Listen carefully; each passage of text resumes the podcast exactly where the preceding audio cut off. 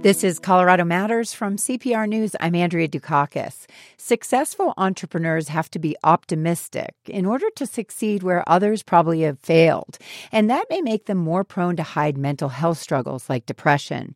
Two prominent players in Boulder's tech scene who have been diagnosed with depression themselves are trying to change that.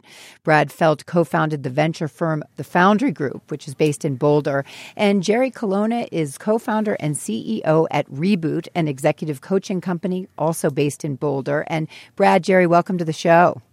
Thank you, Andrea. It's good to be here. Thanks for having us.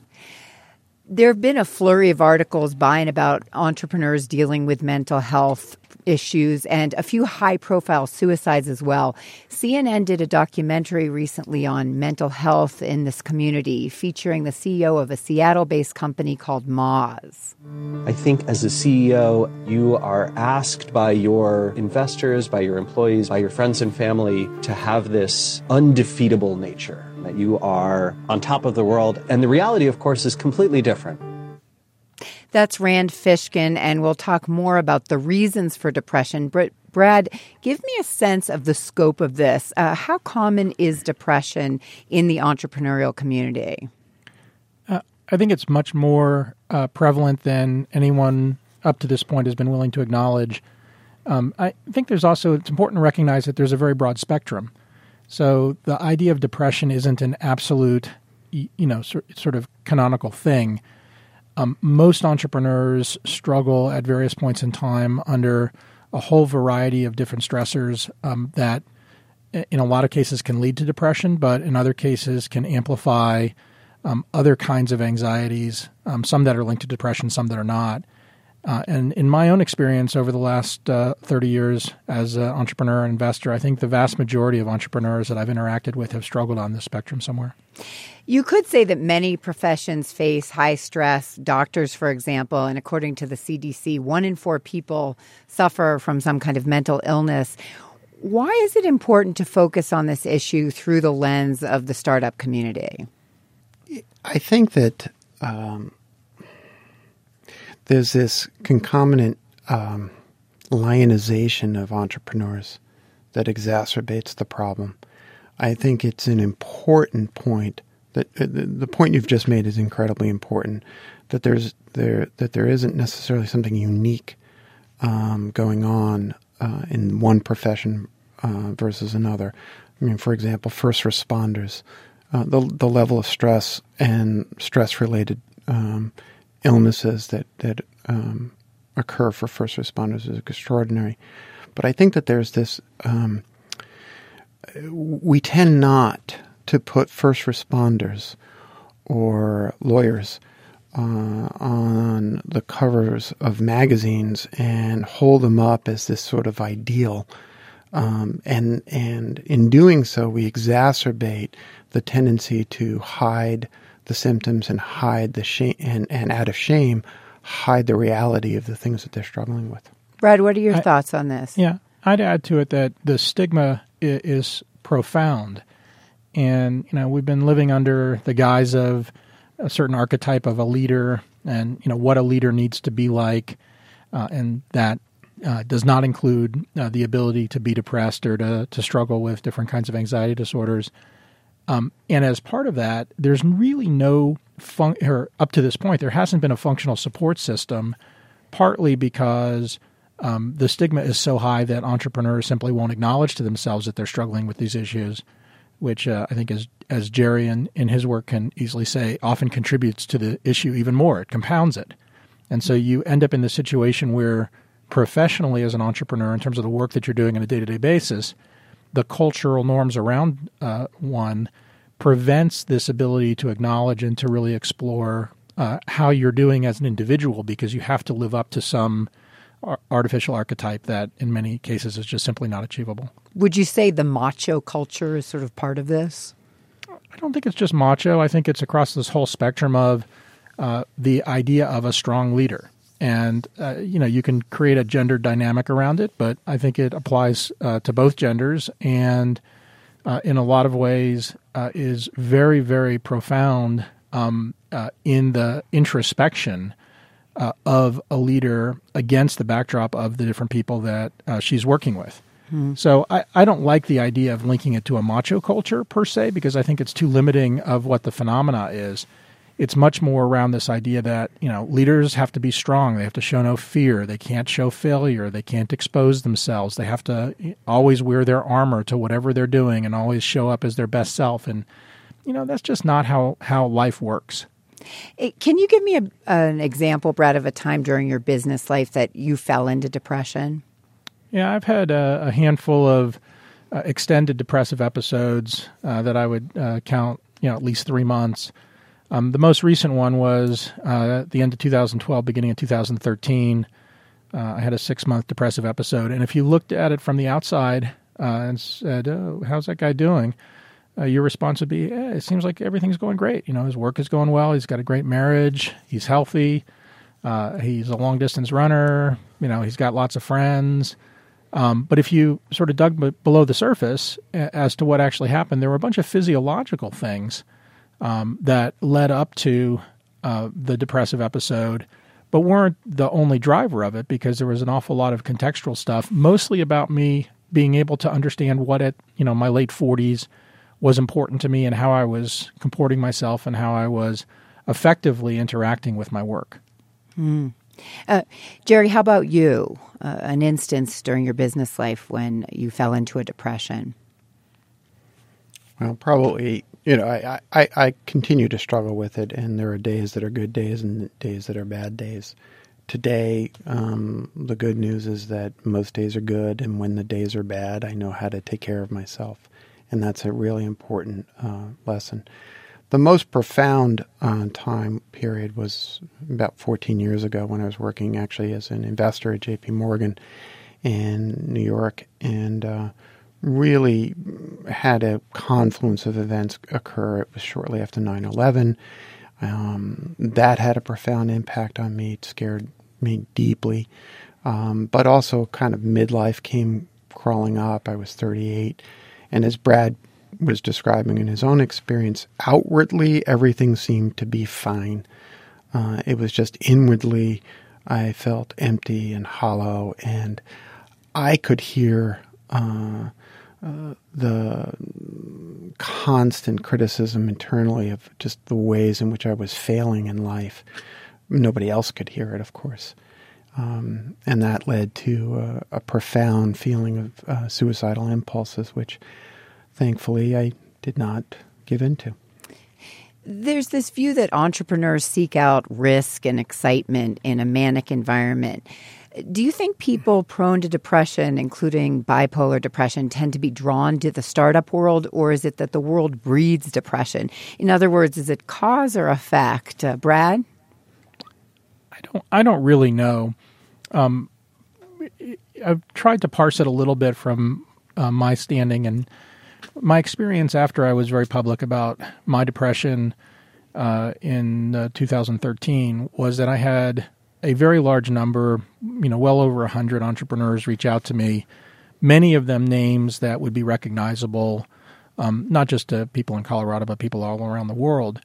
Um, and in, in many cases, uh, that I was one of the first or the first person that any of them had ever talked to about their own struggles. And when I look at some of those people, they're and, and think about their personality. Some I knew reasonably well, some I didn't at all. Um, they were pretty diverse. I mean, you had you had extroverts and you had introverts. You had people that were incredibly visible and and front facing leaders, and then you had other people who were very much servant leaders and uh, very effective at at you know building teams but staying out of the spotlight. Um, you had people whose personalities looked like uh, very risk taking personalities, and then you had other people who uh, were much more. Um, I wouldn't say less risk taking, but uh, less less visible in terms of uh, how they how they engage. So, you know, when I say I don't know, my my instinct is it's not either, or maybe it's both. Right? It's not it's not easily separable. Um, and more importantly, when you think about the different things that people struggle with, and I think this is one of the challenges of of labels.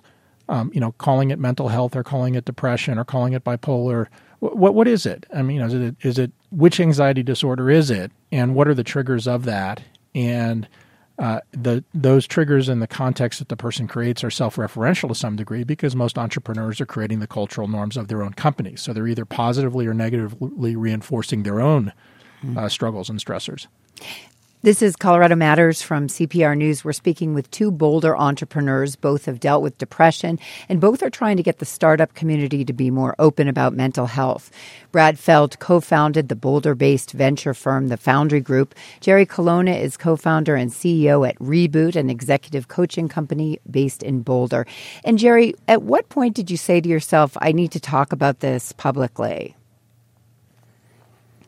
Um, probably so. So after the depression uh, really sidelined me for several years, I began slowly talking about it, writing about it on a blog, and then realized that uh, I needed to do more of that. And and my inspiration for that was actually um, uh, a writer, a Quaker teacher named Parker Palmer, who wrote openly about his struggles with depression in a beautiful little book called Let Your Life Speak. And the experience of reading about his struggles with depression inspired me to realize that one of the ways I could help and one of the ways I could pay back all the people who have helped me over the years was to sort of take my seat as an elder and be open about it. Hmm. Um, you know, to, to Brad's point, I don't know for sure what cause and, or what effect is going on here. But I do know that shame compounds the problem. And that's something that, as elders in the community, we can do something about. We can make it okay to seek help. And that's the most important thing. Hmm. In the CNN documentary, Moz founder Rand Fishkin said something I found really interesting about the culture around startups. It's almost like a badge of honor to show how busy you are. Sleep is not cool. Pregnancy, not cool. All these things that normal human beings do and need. People need families. They need to go to sleep at night. But somehow that is excluded from the acceptable portion of the culture. Colorado seems like a place where people value time out of the office to recreate and be with family and friends. Fishkin is on the West Coast, but I wonder, um, Brad, do you see this pressure in Colorado as well? And, and what does it look like? So Rand's in Seattle, so I'd I'd be more precise about where uh, he's based because I think one of the challenges about mm-hmm. geography is to get these generalizations like West Coast or East Coast, whereas the the cities themselves uh, matter. And I know Rand well, as does Jerry. Um, we're investors in uh, in Rand's company, and and uh, Amy and I, my wife Amy and I, are good friends with Rand and his wife Geraldine. And I, I think that the thing that Rand is describing is something that uh, I'm working hard to try to exterminate uh, across the startup community landscape uh, around the world.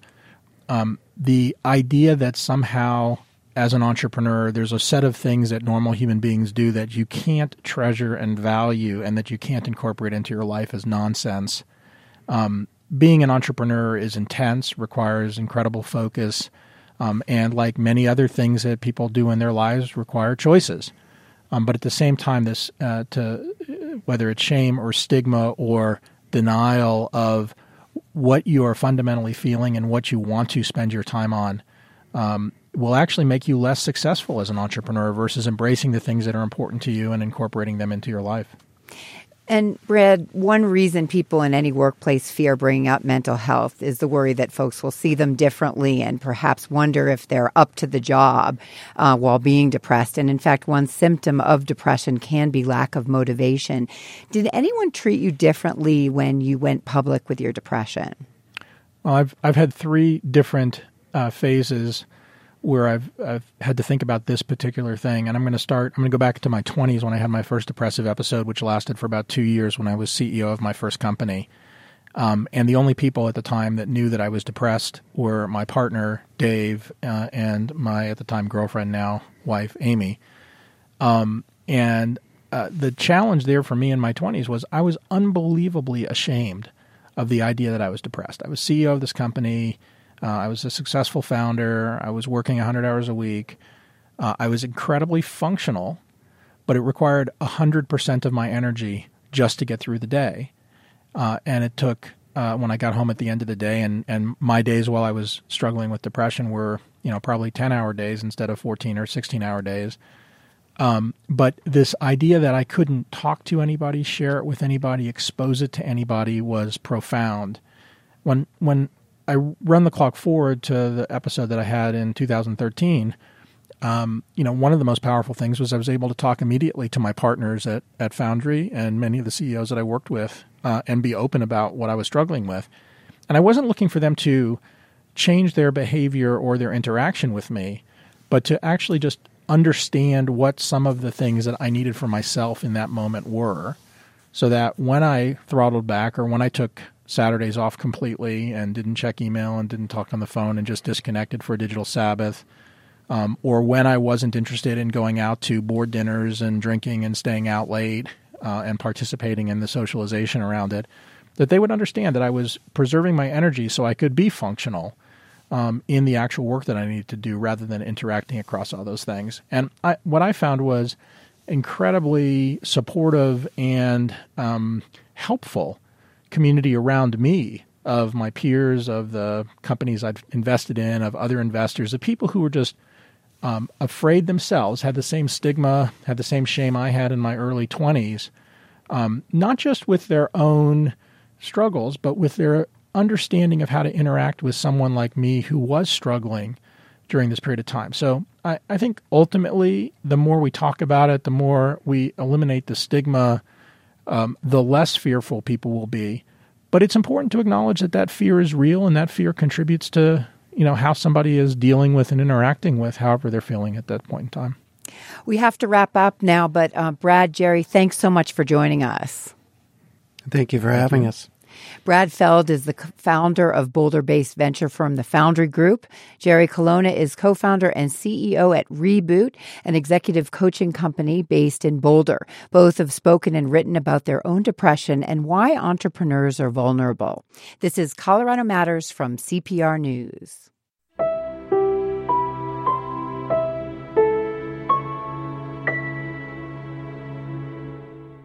You may not know the name Kyle James Hauser, but there's a chance you've already heard his music. It's featured in the acclaimed new film The Big Sick, which opens tonight in Denver.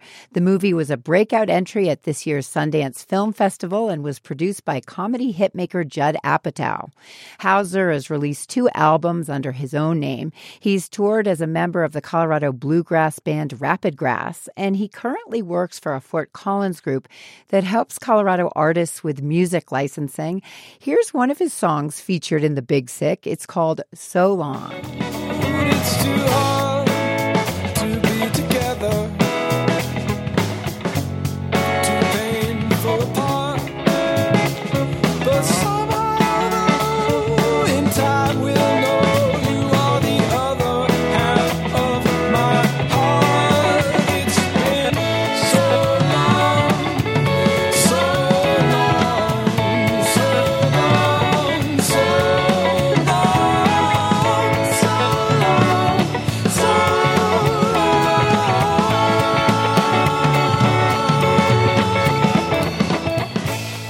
Kyle James Hauser joins us now. And Kyle, welcome to the show. Thank you so much. It's great to be here. For those who haven't seen The Big Sick yet, it's a comedy about an interracial couple, a Pakistani man and a white woman, and the backlash they face from their respective families. And it features two songs that you originally released a few years ago.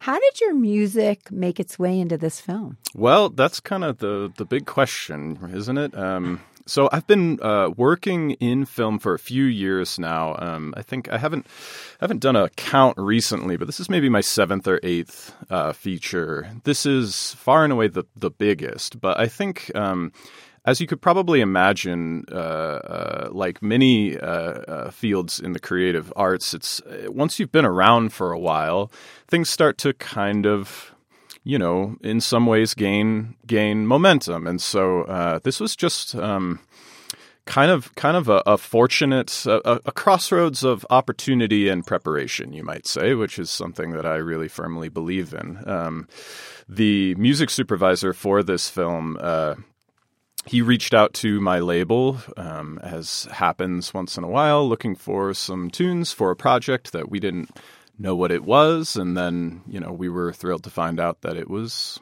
it was this film, and uh, I, I didn't know that I had my music in it until it was about to premiere at Sundance. So Mm-hmm. I found out, you know, it was all basically said and done. So, have you seen the movie? I haven't. Heard your music in it? Isn't that funny? I mean, that's uh, what's one of the things too about working in this industry is, um, you know, I, I'm so uh, so honored to be a collabor- collaborator on the on the film, but um, really not not super in the loop. Uh, now, that doesn't mean I couldn't have gone to see it, but it would have meant buying a plane ticket to LA or New York to see it. And it's playing in theaters on the coasts. Um, yeah, coming here this week, and then it's going to be in what they call wide release July 14th. So then it'll be, you know, in every, I think every theater there, there is. Have you been in touch with the producers and do you have a sense of what they thought would make your music right for the film? you know, it's uh, that's a bit of a mystical art, right? Um, placing uh, previously released songs in films, so so as opposed to uh, say scoring or composing for a, a film. Um, and and it really is uh, something. It's a it's a field that I have a, a lot of respect for. Music supervisors have this kind of magical position of communicating with the team, the directors, the writers, and then finding music that sort of captures that feeling or emotion. Sometimes it's you know music that is very uh, well known, like they might say like we want a Beatles tune here, and then sometimes they might come back and say, well you you can't afford a Beatles tune, but I found these five artists that have a similar vibe, a similar flavor. So in this case, I'm not actually certain how that dialogue went um, because a lot of those conversations happen internally with the team and you know you kind of just hope and pray uh, when a music supervisor asks for some of your tunes that that they're going to use them Are you worried about the content and how you're going to feel about it once you see the movie? You know, so uh, I have uh, the the president of my label has seen it, uh, and another film producer friend of mine um, who I worked with him with on a movie called um, Where Hope Grows a few years ago. They both saw it in L.A. They said it's great little piece. It's uh, they play so long uh, in a scene where Holly Hunter and uh, Kumail are having an emotional chat, and then they said um, my name's in the credits. So I think sometimes it's it's it's a fair question because there have been projects that um, I've kind of said, yeah, you can you can use my music, and then I kind of wonder like how are they going to use it, right? Because I'm not there in the cutting room or the editing room. Um, but with a film like this, you know, I'm a big fan of all of the people involved, all the way up to the director Michael Showalter, who did Wet Hot American Summer, which was one of my favorite movies growing up. Um, so I just even before the the reviews came in, I was just so you know thrilled and confident it was going to be a good project. and you're a big fan of Judd Apatow. Yeah, I mean, I think we all are at this point, right? He's he's made at least one movie that everybody likes, you know. And um, as we mentioned, the movie was at the Sundance Film Festival, getting good reviews and good buzz. Um, what do you see this doing for your career? Boy, that's a hard question. Um, you know, I mean, I'm trying to uh, to use um, use it as a means to talk about some of the other things that I'm working on. And my my career at this time, I've stepped off the road a little bit. I'm not touring and performing as much as I have. Uh, I spent you know the last ten years basically touring full time or performing full time, and um, so you know while it's again such an honor to be on uh, and included in a film like that um, I, I'm I'm looking at it really as an opportunity to kind of highlight some of the cool things that are happening in the Colorado music scene, and for me personally, just hoping that it um, leads to more opportunities writing for film because that has really, when I look back over the last few years, been one of the the biggest highlights and uh, something I want to continue doing for the rest of my career. You also work for the Music District in Fort Collins, and part of that job involves getting Colorado music on film soundtracks and in advertisements.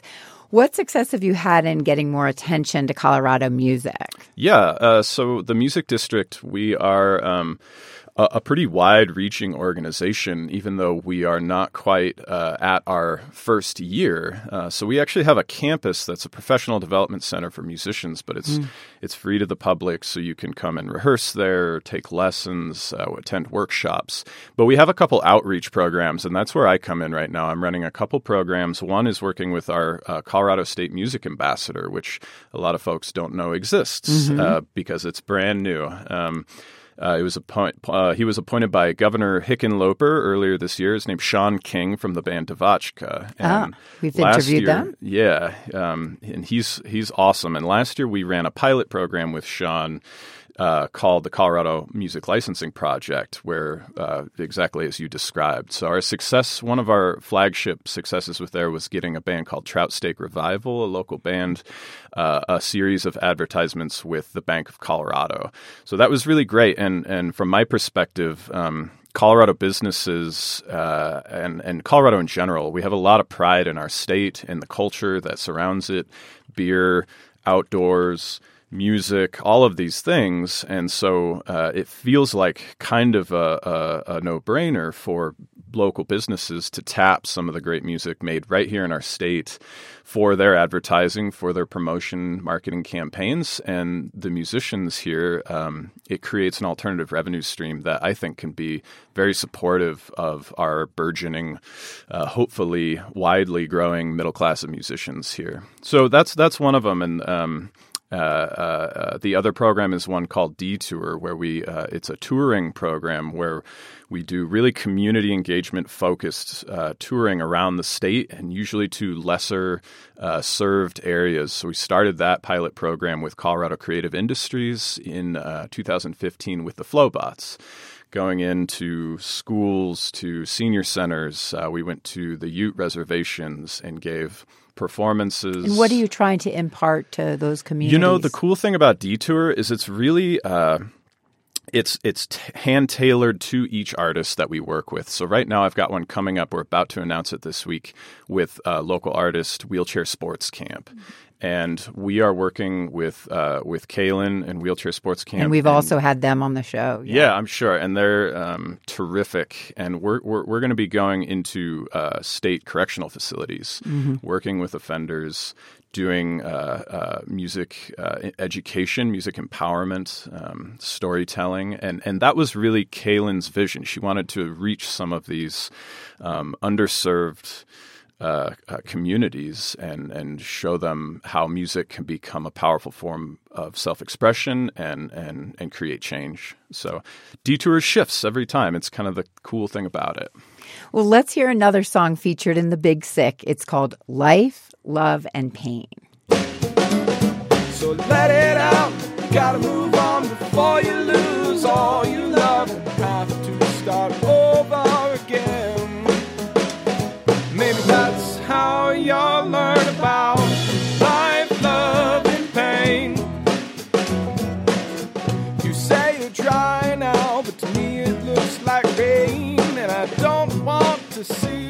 get soaked all over again.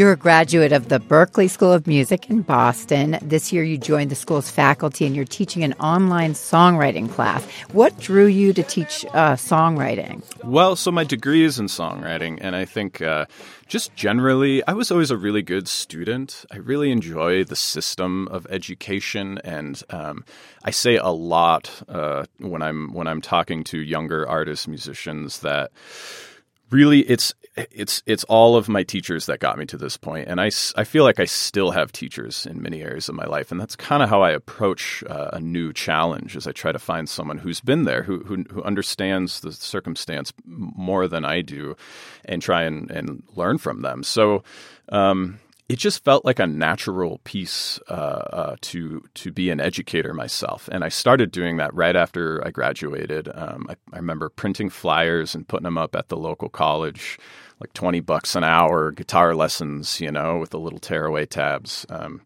and all all through the the next decade, uh, education has been uh, something that I really, really enjoy. I really love to teach, um, but it's been hard to do touring so much. You know, being on the road, it's hard to have a, a student body. So uh, when the opportunity at Berklee came about, it felt like one, you know, really b- beautiful way to be able to stay mobile and still teach in a meaningful way, um, and two, an opportunity to talk about songwriting and the the technique and the pedagogy around songwriting, which is really where my heart lies. And songwriting is one of those funny things. It's like any sort of like pure creative writing. Uh, it's very very subjective. So at, at Berklee, we say uh, we have uh, tools, not rules. Right? It's uh-huh. it's, uh, it's a little uh, cliche, but it sticks with you. And the idea is that we can we can uh, examine songs. We can we can take a massive body of work and we study everything from Sting to to the Beatles and Bob Dylan and you know Kesha. You know we look at what what makes a song stick with somebody and and what are the actual techniques. So um, so that is just something I've always wanted to do. And your last album came out in 2014, but you've continued making music since, including a collaboration with the Louisville Ballet in Kentucky. What's your next album going to be like? Okay, so yeah, I'm I'm currently um, in the, the, the planning stages for that next record. It's going to be uh, I'm going to record it here in Colorado sometime in the fall. Um, I've been talking with some collaborators across the state, some friends of mine, musicians who I might uh, like to include. But I think this one is going to focus a little more uh, inward and um, maybe be a little less orchestrated than my previous releases. Thanks so much for joining us. Let's hear one more song, and this one from your most recent album, You a Thousand Times. It's called Lonely's What I'm Leaving. Goodbye to this town. And lonely is what I'm leaving for you. It's only shown me all the things that I can't do. And you might be the way. And if you are, my heart won't ever stray. Kyle James Hauser is a singer songwriter and currently works for the Music District in Fort Collins. Two of his original songs appear in the new film The Big Sick, which opens tonight in Denver. Now I'm on the road, things are becoming clear. I'm so far from home, I can't see it in the rear mirror. Every mile you. To be or not to be might be the most recognized lines written by Shakespeare or even in all of literature. It's from the play Hamlet. And at this summer's Colorado Shakespeare Festival in Boulder, those famous words will be spoken by a woman. Several other traditionally male parts will be played by women as well. Since the 1700s, many women have taken on the role of Hamlet, but the approach has its critics. Hadley Kamminga Peck is with the production and has been looking into this debate. And Hadley, welcome to the show. Hi, thank you so much for having me. The show's director decided to cast a woman in the role of Hamlet after watching the Olympic Games. And how did that inspire her? Yeah, she had been watching the Summer Olympic Games last summer and was watching the fencing competition. Um, and watching these two female fencers just fight, just this uh, absolute epitome of athletic prowess that had nothing to do with gender. And of course, Hamlet has a very famous fencing match in it. She decided that would be, it kind of inspired this idea of, you know, why not a woman? Why not in, embody that, that same kind of athletic prowess and intelligence and grace? And as we said, several other male roles will be played by women. That includes Laertes yeah. and Fortinbras. And mm-hmm. these actresses portray their characters as female as opposed to cross dressing as men. And, and why Correct. do it that way? Um, we we had lots of conversations around why why do it one way or the other. Um, in the end, there seems no good reason to have a woman play it as a man. Why not explore this different avenue of having the gender just be what the actress is? Um, on top of that, it became very important to us to maintain the the gender relationships of the play. So where previously we had father son relationships, um, and they they are paralleled across the play in Hamlet and his father, Fortinbras and his father, and Laertes and Polonius. We we wanted to make sure that that parallel structure remained, and so they all became father daughter relationships. There was a commentary in Westword last month where the writer questioned whether a woman should play Hamlet. In her Mm-hmm. arguments against it, she writes that romance or a quote hardcore sword fight could make it compliment, uh, complicated to cast a woman in that role. What are your thoughts on that? I uh, I think that's um, that underestimates the women that I know in my life, at least. Um, that the idea of two women in love is not a new idea. I, I, um, I, certainly it's not portrayed in Shakespeare as the plays would have been originally portrayed, but the relationship between Hamlet and Ophelia is forbidden for many more reasons than just their gender. And if you go back to the original text, you'll see that um, Claudius and Polonius both, and Laertes actually, all comment on how these two people cannot be together because Hamlet is royalty and Ophelia is not, and Hamlet's going to have to marry for love for for politics, not for love. So they they will not be together, regardless of what the play says, and regardless if we cast two women in the role. Um, as for the sword fighting, the the woman who plays Laertes, Eva Kostia, is actually our assistant fight director for the summer. She's an incredible um, athletic uh, and fight choreographer and and intelligent. Um, she just has incredible body intelligence. So the idea that a woman can't fight. Oh, and our our Hamlet, Lenne Klingaman, is a black belt in karate. So the idea that a woman can't fight is um, very uh, surprising to me. I guess I think that we have we absolutely have the ability. We just haven't had the opportunity to do it on stage as much as men have.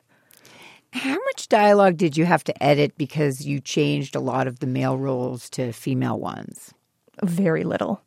Very, very little. We changed the pronouns, of course, um, which we also did last summer in Troilus and Cressida, um, just acknowledging that we are playing these as women. So we refer to Hamlet as Lady Hamlet instead of Lord Hamlet. It's a very small change, um, and the audience really does just accept and forget about it within the first five minutes of the show. Uh, beyond that, there was very little that we had to completely edit out. I think we edited out a few lines that really just ring as misogynistic anyway in our contemporary world. Um, so lines like uh, re- the reference to Ophelia's painted face, and you know, paint, let, let her paint her face an inch thick, or whatever that line is. We, it just it, we don't need that line anymore anyway. So you took it out. Yeah, so we took it out, which we always edit the text anyway. Almost every production of Shakespeare you ever see is edited in some way, shape, or form. Um, the one line that, as we got into rehearsals, we had kept for a long time, but we finally decided it just didn't work in our world, was where Gertrude references. Um, she says, "Ophelia, I had hoped that the, you would have been my Hamlet's wife." Um, which, i given that the play is set roughly Edwardian era, it just didn't feel like a true sentiment in the world of our play. That Hamlet and Ophelia, that she could have wished for that, that Gertrude would have wished they could have been wives. So, um, so we we cut that one as well. Part of your job was to research the history of female Hamlets. And what was the first documented um, professional public performance of a female Hamlet? It was in 1741, actually, which is much earlier than I would have thought it would have been. Um, the, her name was Fanny Furnival. She played the role at the Smock Alley Theatre in Dublin. And what was the reaction to it? Um, I I haven't seen that much actually. I think that um, when you when you have what what happened with these early female Hamlets was that they were women who were already at the tops of their careers, and they were really um, they had a following. They had people who enjoyed seeing them perform, and so they wanted to offer their fans more of a performance. They wanted themselves to have more of a challenge, and so they started taking on these masculine roles, traditionally masculine roles. So um, what we see happen with her and with the subsequent Hamlets is that they are their fans love it. They want to see more of this woman perform. Some women participated in closet dramas, though. What are those? So closet dramas um, would have been personal circles of friends and acquaintances getting together and reading reading plays, perhaps even sort of amateur productions in a private setting.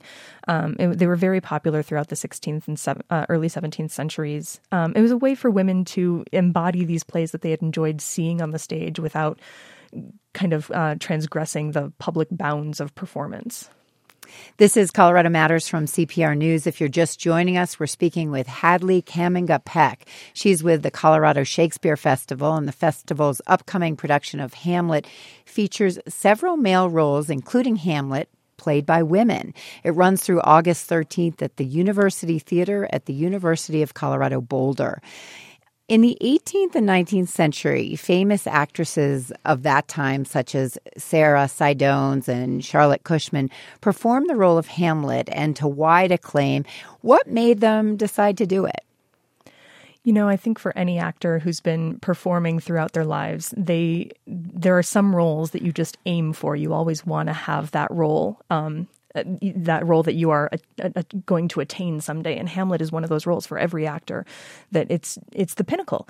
And so um, for them, it was they had played all the famous female roles. They had played Lady M and Margaret and Ophelia and Cordelia, and eventually you get you run out of them and you want something new. so they decided to, to start taking on these famous male roles of Macbeth and Hamlet and Romeo, and, and Hamlet was just one of them that they wanted to take on. In Shakespeare's time, the playhouses were all male, and adolescent boys played the female roles. So gender ambiguity has always been associated with Shakespeare's work. Why does the idea of a female Hamlet bother some people? I wonder if they think it's messing with a classic. I, I think they do think it's messing with a classic. Um, I think that you're absolutely right that Shakespeare Shakespeare's plays in their original context played with gender quite a lot. And so for me, this is just a continued exploration of what that might have meant. I think that if Shakespeare were writing today, he absolutely would have been writing roles for women. He would not still exist under these, um, under his Elizabethan constraints. And so it's, strange for us to continue to only produce his plays under those same constraints. I would much rather see, I get bored if I see Hamlet portrayed the same way every single time. And I certainly don't want to do the play the same way every single time. So I'd much rather see what else is out there, see what somebody else can bring to the role, and see if we can't illuminate the text in a new way.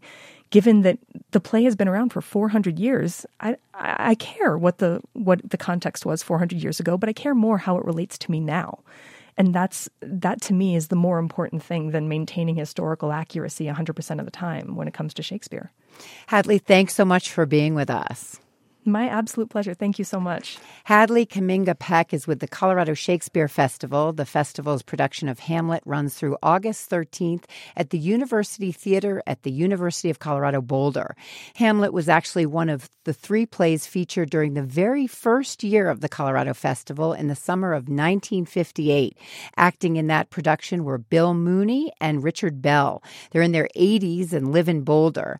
In an interview with Mooney and Bell, Mooney says one challenge challenge in those early years were the daily afternoon rain showers. Back then, the university's outdoor theater wasn't as elaborate as it is today, and it could get slippery. You were you were on the grass and uh, and standing in puddles. So uh, Richard went and got sand and then laid down tons of sand all over the place. In Actually, the no, it was sawdust. Sawdust. That's yeah, from a lumber yard near uh, Longmont. Bell came up with the sawdust solution during the second year of the festival. It was after one particularly soggy night when he was stage managing a show that his first wife was in. She made an entrance into the dance and started to slip on the wet grass. the uh, actor who was her partner, I can't remember who he was, ran across the stage, got to her, kept her from falling, and carried her, slipping the whole time all the way across the stage, which is what was choreographed, and they both fell just before exiting. so yes, uh, Bill is right. Every afternoon after that, I went to Longmont and came back with a 55 gallon drum full of sawdust from a lumber mill Bell did a lot of tech work in the early years. He recalls that they performed Hamlet with a mostly bare stage, so they relied heavily on props, many of which Bell made. They also didn't have microphones, so the actors had to really project their voices. Mooney says it sometimes made you feel like you were shouting your lines. In any case, Mooney and Bell were, went on to have long acting careers. They say they cherish the memories they have from those summers in Boulder.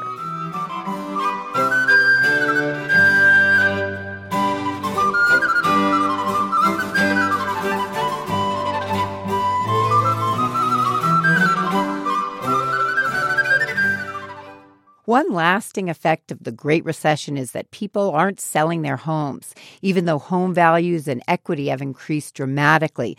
New numbers paint a startling picture of a changed housing market. CPR's Ben Markus reports. There's no place quite like Julia Hubble's house. Her five bedrooms in Lakewood are filled with things she's picked up on her extensive travels. These dancing ladies, which I picked up in Myanmar, this is a beautiful piece from Peru. Egypt, I just got back from Egypt. Wow. Uh, this is from Ecuador here, and these are Mexican angels. She clearly loves this stuff and this home, but at 64 years old, she's single and living in a big house on her own. So she figured, why not sell? She poured $8,000 into sprucing the place up, and she got an offer almost immediately. She says her realtor urged her to take the deal, but she pushed back. You have sold the house, which was easy. You haven't found me a house, which is hard. So you've done one part of it, which, you know, people walked in the door, you had a sale, boom, that's easy. The hard part you haven't done yet. She wanted to downsize, but could never find a place that was quite right. There was so little to choose from. She eventually took the house off the market. That was three years ago. Denver happens to be at what you might call a critical lack of inventory. That's Charles Roberts, a longtime Denver real estate broker. He says they've struggled with a shortage of listings for the last four years, but things have gotten worse. We're at record low inventory per capita in Metro Denver. It's kind of a catch 22. People aren't putting their home on the market because they're afraid they won't be able to find another place to buy. But there isn't another place to buy because people aren't selling. But there is so much fear of being caught in this lack of inventory situation that a lot of people aren't moving.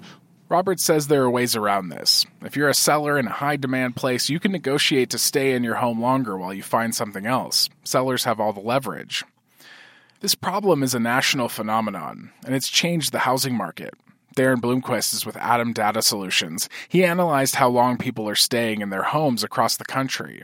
This is something we recently started looking at and uh, really jumped off the, the Excel spreadsheet at us. He found that people are staying in their homes twice as long as before the recession, from four years on average to now about eight years on average. There was a paradigm shift in the way that homeowners had to, I think, were forced to view homeownership after the, the Great Recession. Because so much equity was lost, it made sense that people weren't selling. But cities like Denver recently have seen tremendous price growth, and it's surprising that more people aren't selling to take advantage of that. John Covert is an economist with Metrostudy in Denver. He says people are actually taking advantage of their equity. Credit lines are up, and home remodeling is at an all time high in Denver and the U.S. They're remodeling their kitchens, they're, they're finishing their basements, right? So they're staying in their home. So they have more of a compelling reason to stay in their house today. Covert does a census of all new home development in Denver, and new home construction is still just 60% what it was at the building peak. Yeah, so the market's kind of sort of walking through mud right now. That's despite a booming population.